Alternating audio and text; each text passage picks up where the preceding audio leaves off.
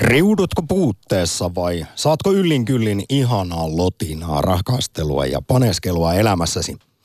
Entä paljonko olisi riittävästi seksiä? Mikä olisi sinulle passelimäärä muhinointia ja saamista, arvon kuulia? Vai pitäisikö meidän korostaa määrän sijaan laatua, sitä naimisen nautintoa?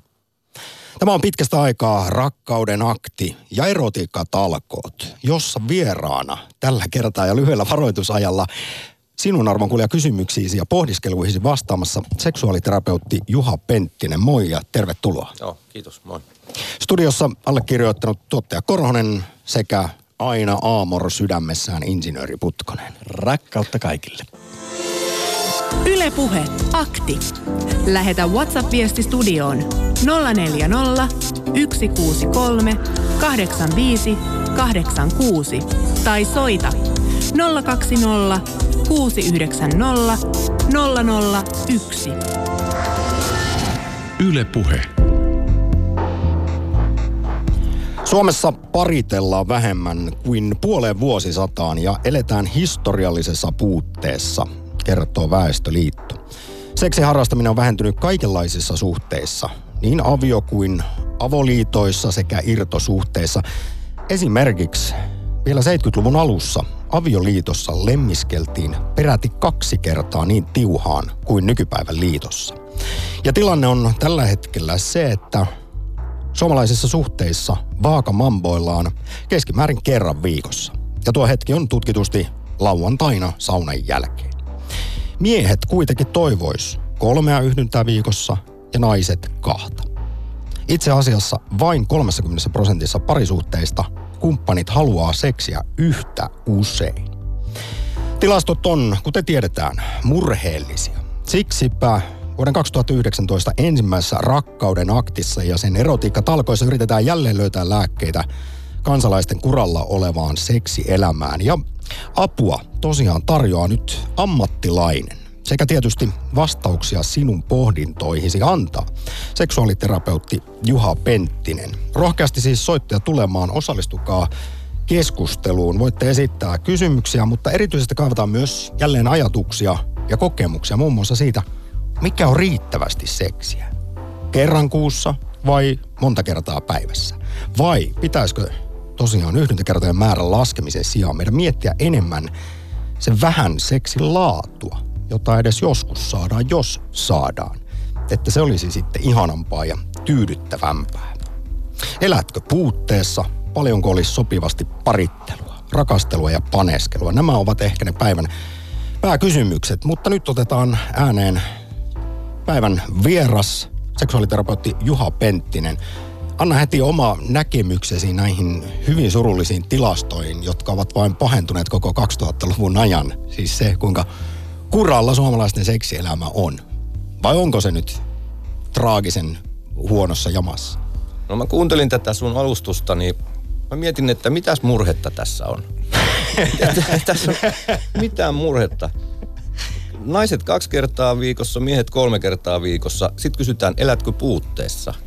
Että tuota, niin siis mietin, miehet haluaisivat kolmea yhdyntää haluaisivat, viikossa niin. ja naiset kahta, mutta keskimäärin suomalaisissa parisuhteissa se on se yksi kerta. Joo. Ja tosiaan vain kolmannessa suhteista, niin Väestöliiton mukaan nämä halut kohtaavat kumppaneilla. Sen mä ymmärrän. Harvemminhan ne kohtaa. Sehän on varmaan ihan selvä. Se Meillä on luonnollista. No se on ihan täysin luonnollista. Meillä on erilaiset työt, meillä on erilaiset stressitekijät, meillä on lapset, työt, kaikki muut, mitkä vaikuttaa mun seksuaaliseen haluun ja siihen, että tuota, ei mun mielestä tässä nyt kyllä hirveästi murheen aihetta ole. No mutta jos, kuten sanoin, puut, puutteet, puute on historiallisella ennätystasolla Suomessa. Sekin tiedetään, että joka toinen mies riutuu puutteessa ja joka viides nainen.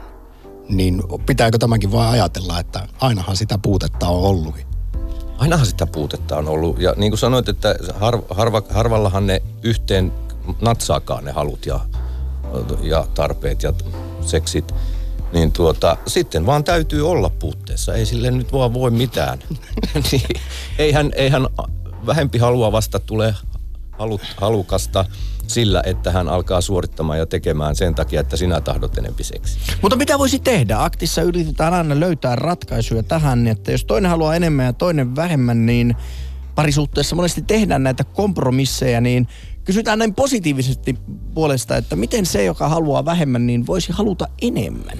Mieluummin kuin niin, että se, joka haluaa enemmän, niin haluaisi vähemmän. Tai miten sitten tämän, joka toivoisi, että suhteessa olisi enemmän lemmiskelyä, niin miten hänen pitäisi asiaan suhtautua?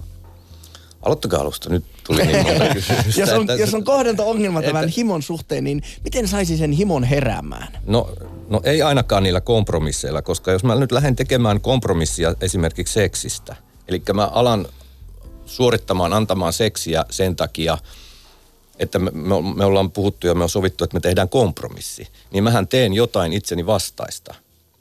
Ja kyllä mä nyt näen, että se pitemmän päälle kääntyy sitten itseään vastaan, että kohta sitä on entistä vähempi. No se, että kumppani tahtoo vähempi seksiä kuin toinen, niin miten mä itse voin sitten ruokkia mun naisen tai mun miehen seksuaalisuutta ja miten mä teen itsestäni haluttavan esimerkiksi. Että on, onhan pareilla niin molemmilla jonkinlainen mahdollisuus sitten ruokkia sitä toisen seksuaalisuutta, miten sitä saa heräämään. Ja, ja, ja, ja enhän, eihän toinen voi haluta yhtä paljon seksiä esimerkiksi sen takia, että jos hän on äärettömän vaikka kuormittunut kotitöistä tai lastenhoidosta tai ties mistä, että miten sitten helpottaa sitä kautta sit sitä toisen elämää ja olemista. Miten seksuaaliterapeutti Juha Penttinen nämä asiat näkyvät esimerkiksi sun vastaanotolla? Jos nyt otetaan tieto siitä käsittelyyn, että Suomessa tosiaan harrastetaan vähemmän seksiä kuin puoleen vuosisataa, niin mainitsit tuossa, että vaikea siinä on ruveta haluamaan, jos on stressiä ja kiirettä. Siitäkö tässä on sinun mielestäsi kyse? No ei yksistään, ei tietenkään, vaan usein on myös kyse siitä, että mitenkä ilmaisee niitä muita, kaikkia muita tarpeita siinä elämässä ja siinä parisuhteessa. Että jos mä jätän ilmaisematta oman uupumuksen muuta kautta ja omat tahdot ja oman halun, niin tuota, kaikkihan nämä, ei se nyt yksistään siitä ole, että mä oon stressaantunut ja vähe, väsynyt. Mähän saatan olla, pitää itselläni vihaa, loukkaantumista, turhautumista siihen suhteeseen, kaikkea muuta tällaista, mitä mä en sitten ilmaise tai kerro. Ja se näyttäytyy sitten, mä laitan itteni sitä kautta sitten kiinni, kun mä oon niin helvetin vihainen tai turhautunut sitten siihen kumppaniin. Voisiko ajatella, että seksi on jollain tavalla sen suhteen hyvinkin herkkä mittari? On, se on todella herkkä mitä. Et siinä vaiheessa, kun alkaa se niin sanotusti seksin ulkopuolinen elämä sen kumppanin kanssa tökkimään, voi olla, että jopa vähänkin, niin se heti heijastuu sitten siihen tyydyttävän seksuaalielämään. Se on juuri näin. Ja äh, parisuhteen ongelmat ja pari, parisuhteen liittyvät asiat ja tre, nää, niin näyttäytyy ensimmäisenä siellä makuuhuoneessa. Ja osa se kummallista, jos ei se näyttäytyisi. Ja olen kuullut joskus tämmöisen hienon lausahduksen, että ihmisen tärkein sukupuolielin löytyy itse asiassa korvien välistä. Se, miten kohdellaan toista, vaikuttaa hirvittävän paljon siihen, että saadaanko sitä seksiä vai ei. Kyllä. Näin se on, näin se tahtoo olla. Mutta sitten myös, miksi jälleen tästä on äärimmäisen tärkeää puhua. Yksi syy on varmasti se, että kuitenkin hyvällä, tyydyttävällä seksielämällä on ihan selvä yhteys ja iso merkitys parisuhteen onnellisuuteen sekä ehdottomasti myös ihmisen psyykkiseen ja fyysiseen terveyteen. Yhdytkö seksuaaliterapeutti Juha Penttinen tähän väittämään? Y- yhdyn ihan täysin. Seksi on parisuhteen liima. Mm. Ja, ja seksuaalinen elämä muutenkin, mi- missä nyt ei suoranaista seksiä ole, mutta että siellä on koskettelua, läheisyyttä, hellyyttä, halamista.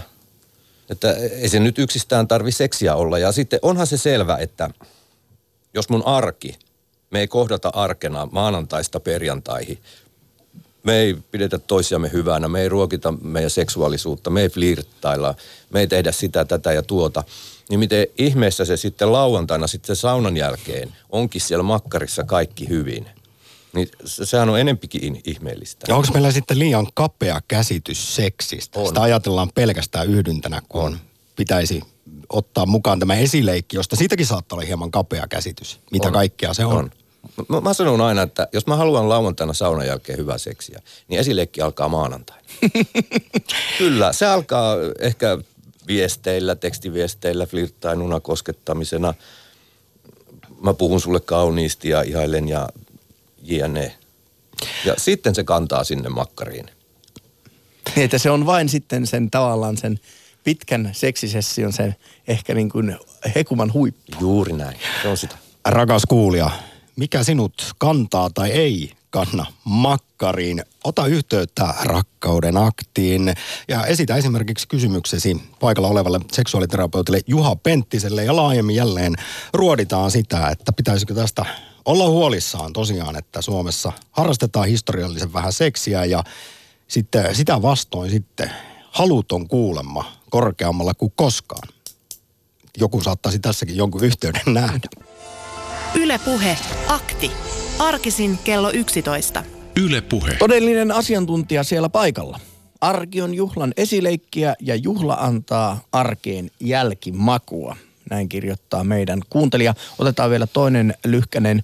Epävarmuus on usein syy aloitteen tekemiseen, varsinkin epävarmuus siitä, että ei tiedä haluaako toinen oikeasti seksiä sinun kanssasi vai pelkästä velvollisuudesta. Harva varmaankaan haluaa sääliseksiä, joten kertokaa toisillenne kuinka paljon haluatte toisianne. Keskustelu, keskustelu, puhuminen, puhuminen, siinä varmasti se tärkeä asia, vaikka ei seksuaaliterapeutti olekaan, kuten vieraana oleva Juha Penttinen. Kysyn nopeasti liittyen tuohon ehkä ruinaamiseen, että jos aina saa pakit niin sanotusti parisuhteessa, kun ehdottaa seksiä, niin, tai aina ja aina lainausmerkeissä, mutta kuinka paljon siinä nousee sitten kynnys ja, ja tämmöinen siis tietysti kyse on varmasti juuri puhumattomuudesta. Kysymys on puhumattomuudesta ja siitä suoraan puhumisesta, että jos tuntuu, että saa aina pakit, niin mistä ne pakit johtuu? Johtuuko ne, jos minä annan pakit, niin mun vastuuseen kuuluu, että mä myös kerron, että mistä se johtuu, että minua ei nyt tänään kiinnosta seksi. Mä oon uupunut, mä oon väsynyt, mä oon stressaantunut tai huolissani jostain, mua ei voisi vähempi seksi kiinnostaa. Että tämä mun haluttomuus ei johdu sinusta. Että mun pitää nyt ensiksi saada joitakin asioita pois – mun mielestä tai itteni jonkinlaiseen kuntoon, että mä haluan harrastaa seksiä. Mutta entäpä sitten Juha Penttinen, seksuaaliterapeutti, jos nyt sanotaan ihan suoraan, että aika usein tai ainakin joskus parisuhteissa se alun puute johtuu siitä kumppanista.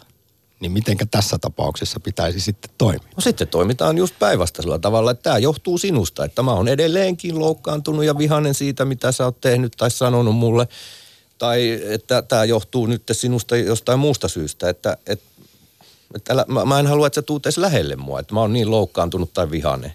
Niin ky, sitten mä oon vastuullinen siinä ja kerron, että tämä johtuu sinusta. Sitten rakkauden aktissa siirrytään Kaarinaan, jossa on Marja. Tervetuloa lähetykseen. Joo, hyvää vuoden jatko kaikille, jotka taas heittäydytään tähän likoon pistämiseen itsemme. Mutta mun mielestä siis seksi, jos mikä on niin yksityinen asia kuin ihmisellä vaan voi olla. Ja miksi pitäisi niin ulkopuolisille puhua, tietysti kumppanille, mutta se, että viime kerran, kun tässä oli ohjelma teillä, niin siellä joku sanoi tosi viisasti, että se on niin kuin nälkä ja jano. Että nyt sitten on tehty semmoista kikkailua ihan niin kuin syömisestäkin, että kauheita niin kuin lastataan tuommoisia kuimonta kertaa ja mitä pitäisi olla. Et teidän kanavat tuli semmoinen tieto, että joku on tehnyt väitöskirjan siitä, niistä ihmisistä, jotka ei ole niin hirveän kiinnostuneet seksistä. Ja että heitä niinku ahdistaa se, että he on niinku huonompia. Että et tämä puoli niinku on myös asiassa. Ja sitten toi Onko se vähän Maria niin, että siinä tulee helposti, kun tällaisia asioita nostetaan esiin, puhutaan vaikkapa halun puutteesta tai siitä, että Suomessa ylipäätään kärsitään sitten taas seksin puutteesta ja harrastetaan historiallisen vähän seksiä, niin se voi tuntua sitten syyllistävältä tämä keskustelu no joista tuista. Kyllä, mun mielestä me seksi osataan, mutta ihmiset on niin väsyneitä, siis työelämä vie mehut ja, ja naiselle nyt, siis lapsikysymys. Tässä musta on kaikista tärkein, että kansakunta häviää, jos lapsi ei synny, siis romahtaa. Ja se on sitten ihan, ihan tämä perhepolitiikka ja tämä naisten, naisilla on ihan täys handicap, kun lapsi tulee. Että kyllä mä ymmärrän, että opiskelee ja haluaa sen taloudellisen asemassa varmistaa. Niin tässä mentiin nyt toiseen murheelliseen tilastoon, jota myös on akteissa käsitelty, että meillä tosiaan lapsia saadaan vähemmän kuin koskaan, tai siis kuin nälkävuosina. Että, että vauvojakaan Niin. ei tehdä, Niin, mutta no ei se, myöskään seksiä minä- harrasteta. Seksi liittyy, että, eh, tai no, niin no, ei siinä paljon seksiä tarvitse, kun lapsi syntyy, jos tota, tai siis äh, yhdyntöjä, jos ei käytä tota ehkäisyä, että kyllähän se homma hoituu. Mutta kyllä tämä yhteiskunta on nyt näin arvot ja muut, että ei, ei ole rahkeita ihmisille. Et, et, näin mä niin tästä ajattelen tästä hommasta. Maria, kiitos jo nyt soitosta. Ihan nopeasti kysytään, onko seksuaaliterapeutti Juha Penttiselle herännyt jotain ajatuksia tästä puhelusta?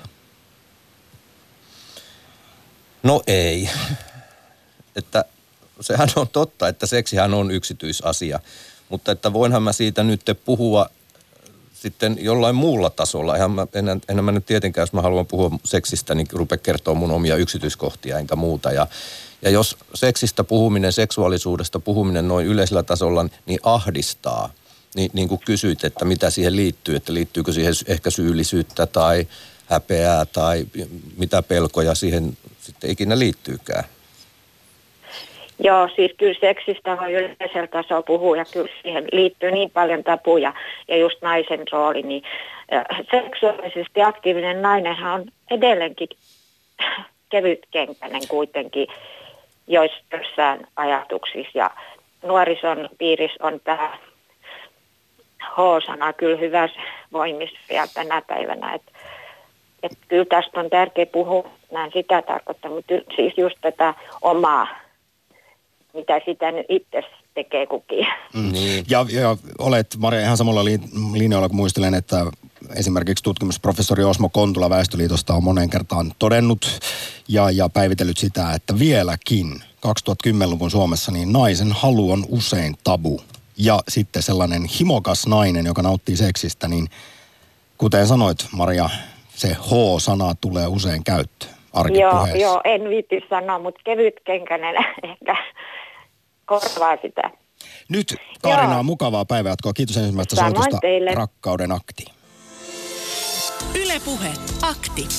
Lähetä WhatsApp-viesti studioon 040 163 85 86 tai soita 020 690 001.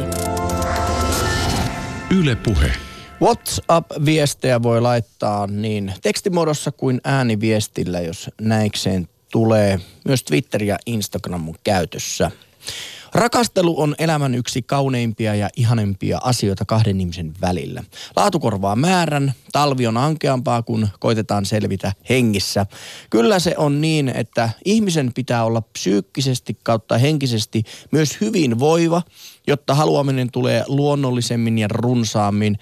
Kyllä minusta voi välillä tehdä kompromissiseksiä, jos se tekee toisen onnelliseksi ja ainahan se tekee itsellekin hyvää. Avoin keskustelu on ehdoton edellytys myös seksin suhteen. Miten on Juha Penttinen, auttaako seksuaaliterapeutti myöskin sitä keskustelutaitojen seksin suhtaan, sen opettamista?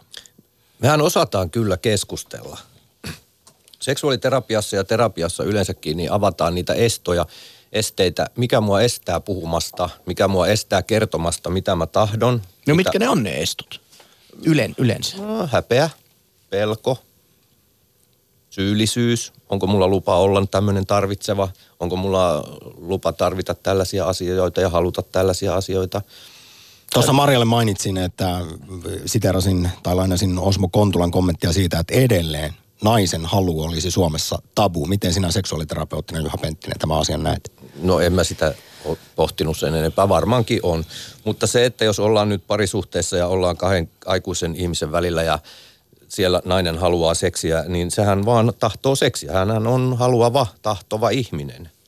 Tuossa muuten Maria muisteli Yle puheesta kuultua ohjelmaa ja, ja nyt tuli mieleen, että tämä löytyy kyseinen ohjelma mielestäni otsikolla Areenasta Seksuaalisuus virtaa ihmisessä läpi elämän, jossa Muun muassa muistutetaan, muistutetaan siitä, mitä maailman terveysjärjestökin on sanonut, että seksuaalisuus on keskeinen osa ihmisyyttä kaikissa elämän vaiheissa. Ja, ja tuossa kyseessä ohjelmassa sitten seksuaalikasvattaja kirjailija Niina Honkanen on todennut tämän, minkä Marjakin tuossa äsken edellinen soittaja sanoi, että meillä on nälkä, tarve nukkua ja liikkua ja meillä on tarve tulla myös kosketetuksi ja koskettaa. Eli seksissä on seksuaalisuudessa kyse myös yhdestä meidän ihan elimellisestä perustarpeesta.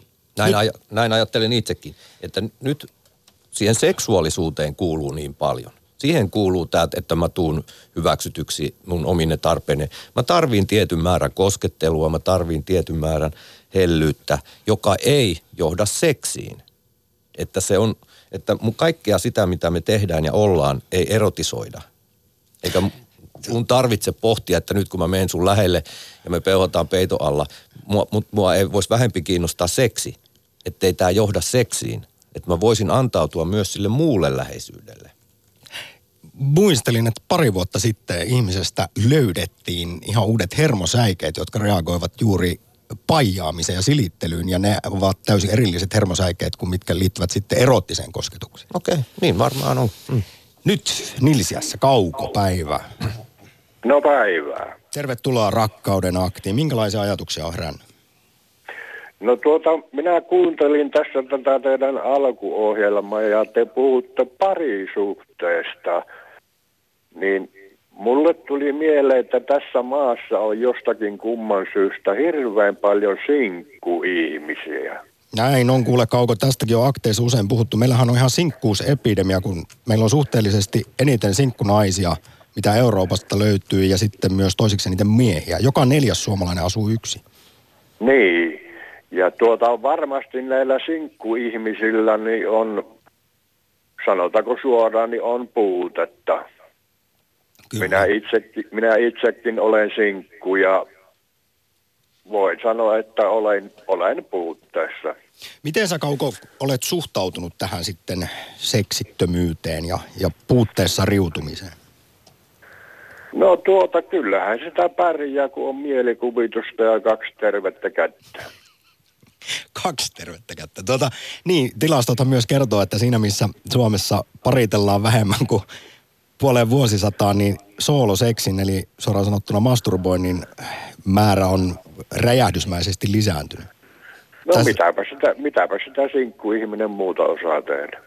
Ja kuule, se on myös terveydelle, esimerkiksi miehille, eturauhasterveydelle äärimmäisen tärkeää se säännöllinen masturbointi. Niin, tämä teidän teema sopii hyvin tähän minun tämä aamuiseen ajatuksiin. Nimittäin minä kävin viemässä tuonne kahteen markettiin ilmoitustaululle niin tuota ilmoituksen, että etsin pitkäaikaista naisystävää ja haluan rakastua. Kirjoitin siihen viestiin. Ihanan rehellistä. niin. Tuota, et ole harkinnut näitä modernin aikakauden pariutumiskeinoja, kuten vaikkapa sitten nuo deittisovellukset, joita nyt löytyy ihan kyllä jokaiselle ikäluokalle omanlaisensa. No en ole kyllä niitä ajatellut. Minulla ei ole noita tuota tietokonetta eikä tuommoisia vehkeitä ollenkaan. No sitten ei muuta kuin lappua rakkausviestiä marketin seinälle. Niin, niin. Toivottavasti Nyt tärppä. nyt, nyt vaan nilsialaisille vapaille täysi-ikäisille naisille viesti, että käykääpä siellä marketin ilmoitustaululla katsomassa minun viesti. Loistava. Tästä tuli myös tämmöinen vähän senssiakti. Ja Mikäpä muista siinä? Kauko, hei sitten, niin jos tärppää, niin otat yhteyttä aktiin, niin Asia selvä. Me otetaan Niin, ku, kunnia siitä. Ja Vois, voisiko sinne laittaa sen toisenkin verkot sitten vesille, että, että pitkäaikaista, mutta entäs että jos, että etsin my, sopii myös lyhyen tapaamiset No tuota- lyhytaikaisesti. Päiväkahvi No se tuota- on. Päiväkahvissa. Se, Minulle tuo, minulle tuo tunnepuoli on niin tärkeä, että minä en välitä oikein semmoista lyhytaikaisesta. no, että, no ei se sitten. Sä oot Kauko herkkä mies vielä kaiken lisäksi. Hieno juttu. Niin, tu, tunne on minulle, voisin sanoa, että vielä tärkeämpi kuin seksi. Ai että, toivon sydämeni pohjasta Kauko, että siellä Nilsiässä rakkaus vielä roihua ja, ja kipinä syttyy ja mitä kaikkea. Kumppani No niin. löytyy. Kiitos oikein paljon, mukavaa päivänjatkoa. niin myös teille. Ylepuhe akti. Soita 020 690 001. Kärsitkö puutteesta vai sä saatko yllin kyllin sellaista kiihkeää ihanaa lotinaa, rakastelua tai, tai lempeä elämääsi? Siitä puhutaan vuoden ensimmäisessä Rakkauden aktissa, kun vieraana täällä vastaamassa, rakas kuulija, sinun kysymyksiisi ja kommentteisi yksilö, pari ja seksuaaliterapeutti Juha Penttinen. Ja pinsinööri Putkonen lukee meille viestiä. Minä haluaisin vähän tuon kaukon puhelun innottuna kysyä kysymyksen, että kun olet yksilö- ja pariterapeutti, niin miten yksilö- ja pariterapeutti to, toiminta, työ niin kuin eroaa, miten se käytännön työ eroaa toisistaan? Onko ongelmat erilaisia? Ei, ne on ihan samoja ongelmia melko pitkälle. Ö, Onko tämä juuri, että ei löydy kumppania, onko se seksuaalinen ongelma? on se monella ongelma ja, ja siinä vaiheessahan sitten ihminen alkaa pohtimaan, että miksi hän ei löydä, onko hän liian vaativa tai onko hänessä joku vika tai mikä tämä elämä on, että hän ei löydä sopivaa kumppania. Että kumppaneita olisi, mutta sitten en kykene sitoutumaan pitemmän päälle tähän, tähän ihmiseen. Tämä termi äh, kranttuus nousee usein esiin, kun puhutaan vaikkapa siitä, että meillä on tämä sinkkuusepidemia ja miljoona yksinäistä ja tosiaan kuitenkin 80-90 prosenttia yksin elävistä haluaisi vielä löytää sen parisuhteen kumppanin rinnalleen, niin, niin, niin siis koetko niin seksuaaliterapeutti Juha Penttinen, että ihmiset sitten, jos haluaisivat rakkautta, eivät sitä löydä, niin syyllistävät myös itseään, että ovat liian vaativia kenties?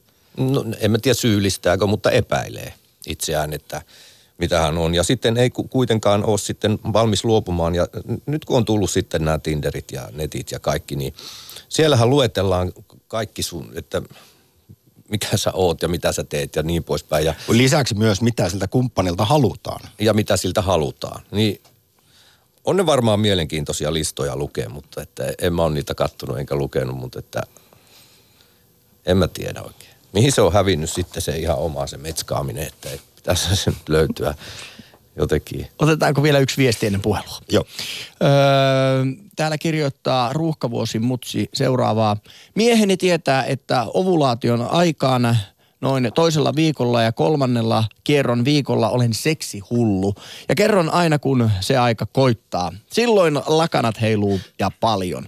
Yksi viikko kuukaudessa on sellainen, että seksi lähinnä ällöttää, mutta silloin saatan antaa käsillä tyydytykseni ja yleensä hän alkaa tekemään mieli, kun hommat vain aloittaa. Hellyys ja silittely on tärkeää ja voi korvata seksin päivänä, jolloin halut menee täysin ristiin. Seksuaaliterapeutti Juha Penttinen, vastaanotollasi, kuinka paljon vielä on esimerkiksi, jos mietitään heteroparisuhteita, niin miehillä, miehille naisen seksuaalisuus mysteeri, vaikkapa tässä suhteessa, miten kierto vaikuttaa haluihin ynnä muuta. Onko se putkiaivoisen miehen ajatusmaailma seksistä liian kapea tai erilainen? En, en mä ole törmännyt tällaiseen, että näistä puhuttaisiin kierrosta, milloin se on aktiivisimmillaan ja milloin se ei ole aktiivismillaan. Että kyllä se pyörii siellä, että, että siellä arkena ei ole seksiä. Ja jos siellä on seksiä, niin se näyttäytyy niin kauhean isona se. Toisen mielestä sitä on tarpeeksi ja toisen mielestä sitä ei ole käytännössä katsoen ollenkaan. Tai sitten, että toisen mielestä sitä on aivan liikaa – No siis tilastotkin se kertoo, että 30 prosentissa parisuhteista niin kumppanien halut eivät kohtaa siis, kun puhutaan ihan määrästä. Ja sitten toisekseen vielä, tämäkin on suhteellisen huolestuttavaa, että kolmannes parisuhteessa olevista ei ole tyytyväisiä seksielämäänsä. Eli joko sen laatuun tai sitten määrään. En tiedä mm. kummasta tässä on kyse. Mitä sinä veikkaat, mole- seksuaaliterapeutti Juha Pentti? Mä uskon, että molemmista. Laadusta ja määrästä. Varmaan siitä mä laadustakin myöskin. Kun mä kuuntelen yksilöasiakasta, hän kertoo, että hän joutuu ruinaamaan vaikka mieheltään seksiä. Ja mies tulee seuraavan kerran pari te- terapiaan sitten yksin ja hän kertoo, että heillä on aivan riittävästi seksiä, että hänen vaimo ruinaa sitä koko ajan. Niin kyllä mun fantasia lähtee, että onko sitä nyt kolme kertaa viikossa vai neljä kertaa viikossa vai montako sitä on. Ja todellisuudessa sitä oli kaksi kertaa vuodessa. että Saako tässä, tässä nauraa? Tämä oli hieman yllättävä kommentti. No, no naura vaan. Mutta tämä vaan kertoo siitä, että kun kaksi ihmistä kertoo oman tarinan heidän seksuaalisista tarpeista ja haluista, niin välillä tuntuu, että ne ei ole parisuhteessa, että eihän ne ole edes yhdessä. Toiselle se on aivan liikaa. Ja toisen mielestä voisi vielä kolmas kerta olla siinä vuodessa. No hei, ennen, ennen kuin otetaan seuraava puhelu Mari Helsingistä ääneen, niin kysytään nyt vielä liittyen tähän ihan päivän lähtökysymykseen, että paljonko olisi riittävästi seksiä, passelimäärä muhinointia, niin seksuaaliterapeutti Juha Penttinen, jos sitä sitten on kerran tai kaksi vuodessa, niin onko se ihan ok? Kuinka usein noin niin kuin ihmisen pitäisi toteuttaa seksuaalisuuttaan? En minä tiedä, onko se ok. Minulle se ei olisi ok. Että, mutta, mutta kuinka yksilöllistä tämä sitten on? No onhan se äärettömän yksilöllistä, mutta että kyllähän se on vähän. Sehän on selvä. Ja, mutta että mitä muuta siellä parisuhteessa on yksi tai kaksi kertaa vuodessa, että olisi mielenkiintoista sekin tietää, minkälainen se heidän parisuuden yleensäkään on. Yle puhe. Sitten tosiaan Mari, tervehdys. Terve. Et, no ensinnäkin haluan sanoa, että en, en olisi että mitenkään oikeastaan halunnut soittaa tähän soittaa tästä aiheesta, mutta kun tämä on niin yksipuolinen tulee esille niin yksipuolinen näkemys tästä seksuaalisuudesta, niin ajattelin tuoda kuitenkin tämmöisen esoterisen näkökulman asian. Eli, ensinnäkin, että mikä tämä on tämä seksuaalivoima. Tämähän on maailmankaikkeuden luova jumalallinen voima ja tämä Jumalan sana on tässä nyt vaan käytetty paremman puutteessa, paremman sanan puutteessa, että ei, että ei liity mitenkään uskontoihin. Ja tämä toimii läpi koko universumin kaikilla tasoilla. Ja tällä meidän ihmiskunnan meidän ihmiskunnan tällä tasolla, niin se toimii tämmöisenä just tämmöisenä nyt niin kuin kaikki tiedämme, tämmöisenä seksuaalivoimina ollaan sukupuolin jakautuneita ja näin, on, näin edelleen. Mutta tähän liittyy suuri salaisuus tähän, tähän, tähän seksuaalivoimaan. Eli jos ihminen lakkaa aktiivisesti käyttämässä tätä voimaa, niin se alkaa pikkuhiljaa tota noin, niin aktivoida ihmistä, ihminen kä- käyttää sen niin kuin ikään kuin omaksi kehitys, kehityksekseen, että se alkaa ihmisessä pikkuhiljaa aktivoida näitä korkeampia sakroja, eli tämmöisiä energia, e, e, e, energiapyörteitä, jotka välittää rauhasten kautta, ihmisen fyysisen kehon rauhasta niiden vastineita, niiden rauhasten kautta alkaa aktivoida näitä korkeampia, korkeampia sakroja, ja se on se on niin kuin se kehitys ää, tota, linja ja näin ollen tämä suuntaus on ihan oikea. Et eihän ihmiskunta voi loputtomiin pysyä tässä kehitysvaiheessa, vaan pikkuhiljaa pitää siirtyä eteenpäin. Ja nämä menetelmät, jotka joita tässä nyt, e, e, ne, mikä esittiin tässä niin kuin esteenä, tämän fyysisen seksin esteenä, niin, niin tota, noin, on väsymystä ja kiirettä ja työtä ja kaikkia ja kiinnostuksen kohteet muualla, niin ne on juuri niitä menetelmiä, joita ihminen voi tietoisesti käyttää tähän tähän, tota, tähän oman kehityksensä. Mari, vielä selvennyksen vuoksi kysyn tästä, mitä sanoit ihan aluksi. Ajatteletko niin, että jos ihminen on selibaatissa, niin sitä kautta pikkuhiljaa hänen tajuntansa voi laajentua?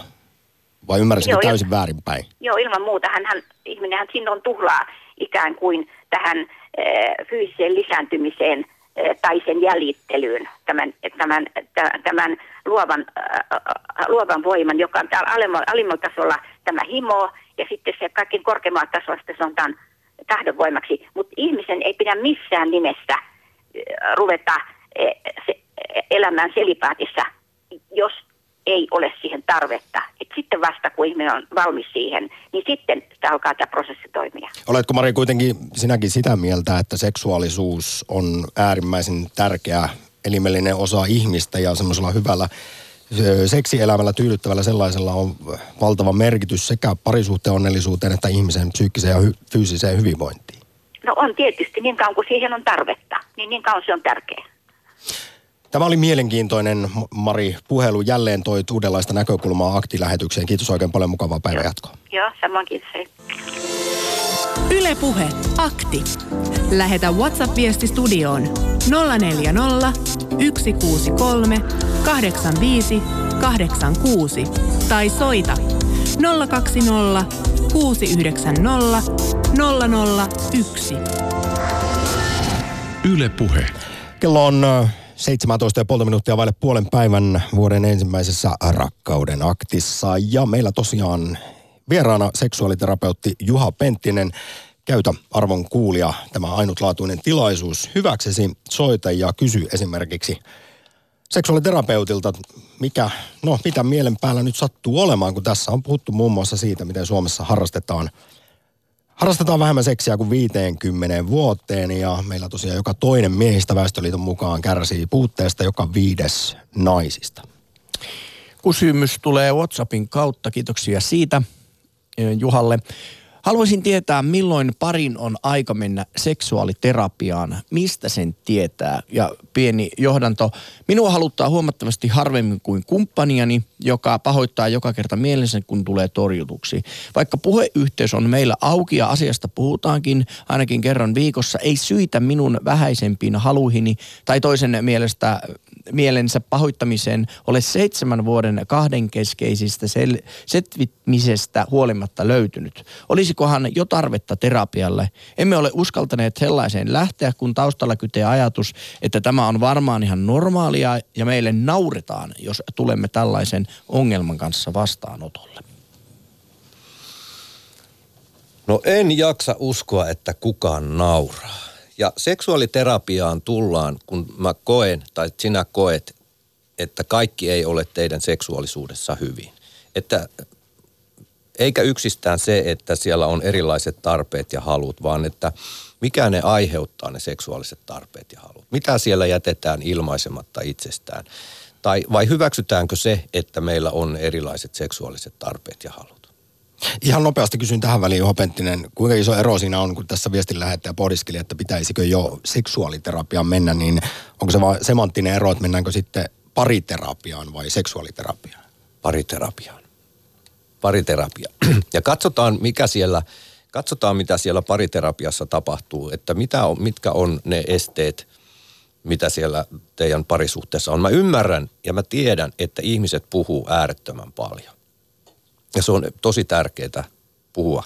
Mutta se ei yksistään riitä se puhuminen, että mun täytyy myös alkaa tekemään jotain sillä tiedolla, mitä minä sin- sinulta saan. Ja sinun täytyy jotain alkaa tekemään sillä tiedolla, mitä minä sinulta... Eihän nämä asiat puhumalla muutu mihinkään, vaikka se puhuminen on niin tärkeää. Miten on Juha Penttinen, olet ollut 15 vuotta alalla, niin onko käynyt sitten pariterapiassa joskus niin, että sieltä tähän seksuaalisuuden hiipumiseen, niin on taustalta löytynyt jotain täysin yllättävää. Jotain sellaista, mitä ei ole pystynyt vaikka pitkän parisuhteen aikana toiselle ollenkaan kertomaan. Niin se on niin kuin tietyllä tavalla vähän niin kuin yllättänyt kaikki. Se, että ihminen on pystynyt sen sanomaan, yllättänyt sinut, yllättänyt tämän kumppanin. Joo, kyllä. Se on, se on myös se tarkoitus, että, että sieltä tulee se ymmärrys, mistä tämä joku, jokin johtuu. Että monta kertaa ajatellaan, että se on semmoinen hitomoinen vyyhti asioita ja näin. Ja sitten kun sitä vyyhteä aletaan selvittämään, niin sitten sieltä nousee asioita, mitkä siihen vaikuttaa. Yleensä joskus mä aina ajattelin, että jompikumpi kyllä tietää sen syyn tai sen asian, mikä siellä on, mutta ei osaa sitä sanottaa tai ei uskalla sitä sanottaa ja, tai ei ajattele, että tämä voisi olla nyt niin iso asia. Se saattaa sille toiselle tulla yllätyksenä. Miten ihmiset ovat sitten reagoineet, kun tulee tällainen iso yllätys? Miten, onko, onko se vahvistanut parisuudetta tai onko se aiheuttanut sitten niin suuria erimielisyyksiä, että on jouduttu eroamaan? No e- ei varmaan, ei, ei, ei erimielis- no, erimielisyyksiä varmaan tulee, jos mä en heti hyväksy jotain tie, tietoisuutta, mikä mulla on ja tälle, että sehän saattaa aiheuttaa sitten ristiriitoja sun muuta. Mutta kyllä se ymmärrys sitten lähentää ihmisiä, kun mä, mä ymmärrän nyt, miksi sä toimit näin. Mä ymmärrän nyt, miksi sä oot ehkä niin häveliäs tai sua nolottaa ja hävettää puhua tästä. Nyt mä ymmärrän sua, kun sä oot kertonut mulle sen. Öö, Suomessa joka kolmannessa parisuhteessa ajatellaan, että seksielämä ei todellakaan ole kunnossa, ei olla siis tyytyväisiä siihen, mitä on, vähän tai paljon, oli se sitten hyvää tai huonoa seksiä, mutta ehkä liian harvoin. Se kuitenkin toisaalta tiedetään, että meillä on sitten kokeilun halu kasvanut. Millä lailla, jos linkitetään tämä sitten rajojen asettamiseen, niin sekin on varmasti ihan tervettä sitten, että tietää mistä tykkää ja, ja osaa myös kieltäytyä ja sanoa eikin. Kyllä. Ja sitähän se puhuminen sitten on, että, että minä kerron, missä mun rajat kulkee ja mitä mä tahdon ja mitä mä en tahdo. Mitä siinä pitäisi sitten tehdä, jos toinen paljastaa, hänellä on ollut iso kynnys kertoa, on pitkä parisuude takana, että mitä, mistä oikeasti tykkäisi. Ja sitten menee sen sanomaan, mutta toinen kauhistuu, niin sekin voi olla aika häpeällinen tilanne. No. Miten siihen kummankin pitäisi sitten suhtautua tällaisen, kun toinen halunsa kertoa ja jos toiselle ne ei ihan natsaa? Sitten täytyy hetki aikaa olla häpeissään tai nolona, mutta että miksi minä häpeisin omia tarpeita, omia tahtojani, omia fantasioitani. Eihän minun niitä tarvitse hävetä. Ja jos ei ne nyt sinulle käy eikä sovi, niin sitten sinä sanot, että minä en tahdo lähteä tuohon mukaan. Enhän, eihän se minkä muuhun kanssa johtaisi. Enhän mä voi vaatia, että sinäkin tahdot tällaisia. Ja se, että puhuit, kun mä kirjoitin tähän itselleni muistiin jossain kohtaa, että, että ne halut on korkealla ja fantasiat ja muut, mutta että mihin ne kohdistuu?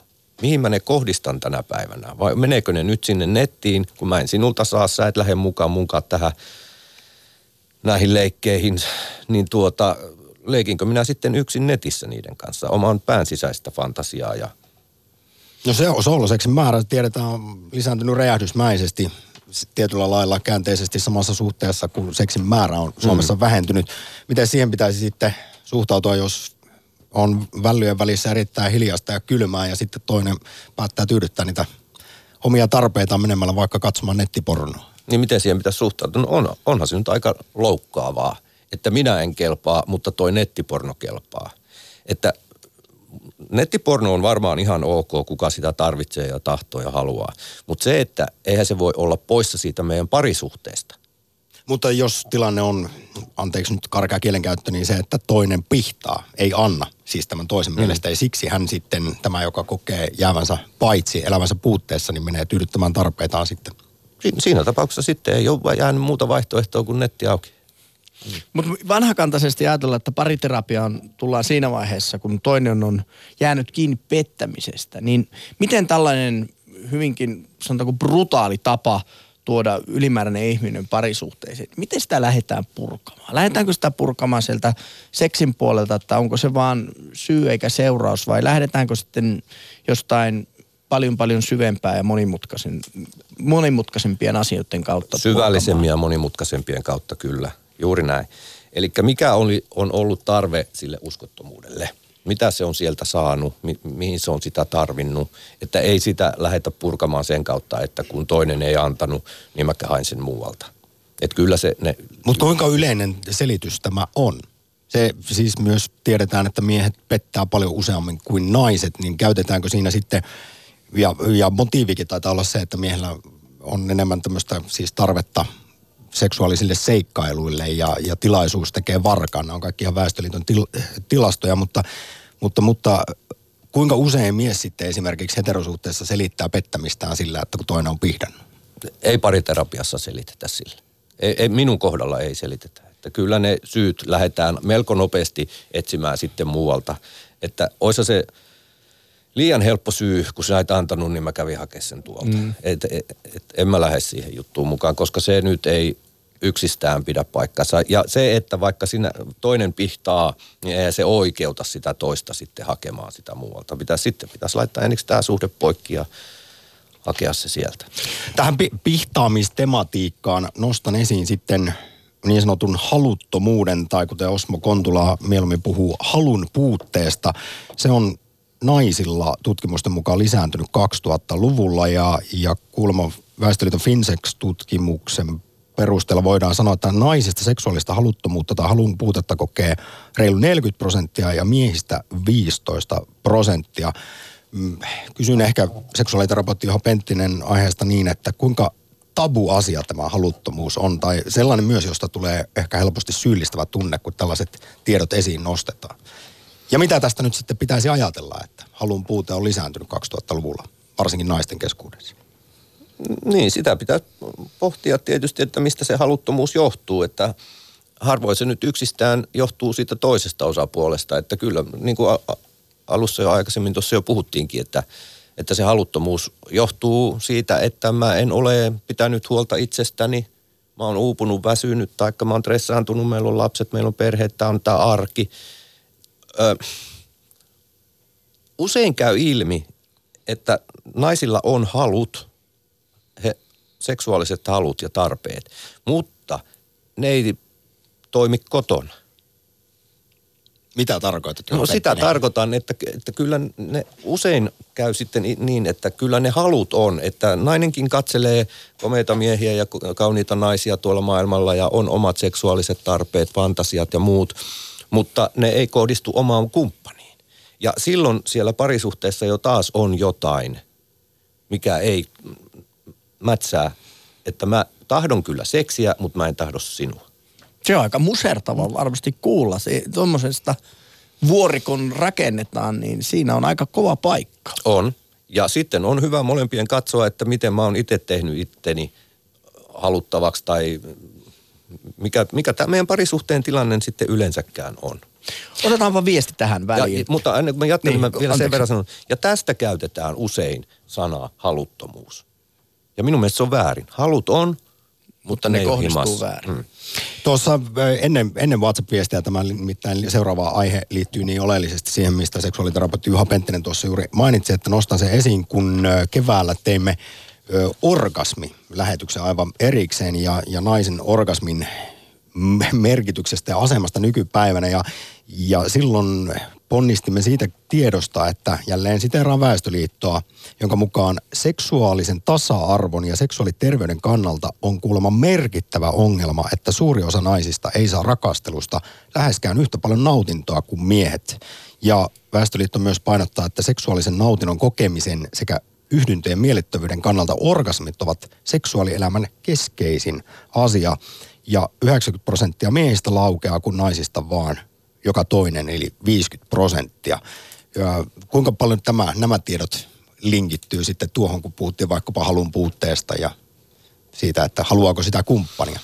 Jos nyt on vaan niin, että niin tarkoititko la... sitä, että on huonoa seksiä? No esimerkiksi... Epätyydyttävää. Jos nyt ylipäätään tiedetään se, että miehet kuitenkin saavat paljon enemmän nautintoa rakastelemisesta kuin naiset.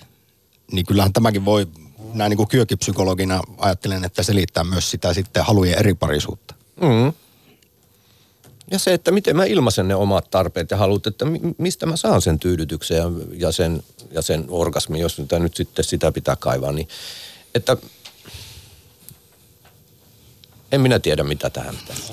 No minä voin kertoa, miten sitten tähän yksi ratkaisuehdotus tulee Väestöliitolta, joka painottaa no. sitten, että että kaikista suurin kuitenkin naisen orgasmiin vaikuttava tekijä on naisen oma käsitys orgasminsa arvosta. Että liian usein kuulemma vielä ajatellaan niin, että no eipä sillä minun nautilla niin, että pääasia, että toinen tyydyttyy. Että pitäisi kuulemma olla ää, itsekäämpi sängyssä. No, juuri näin.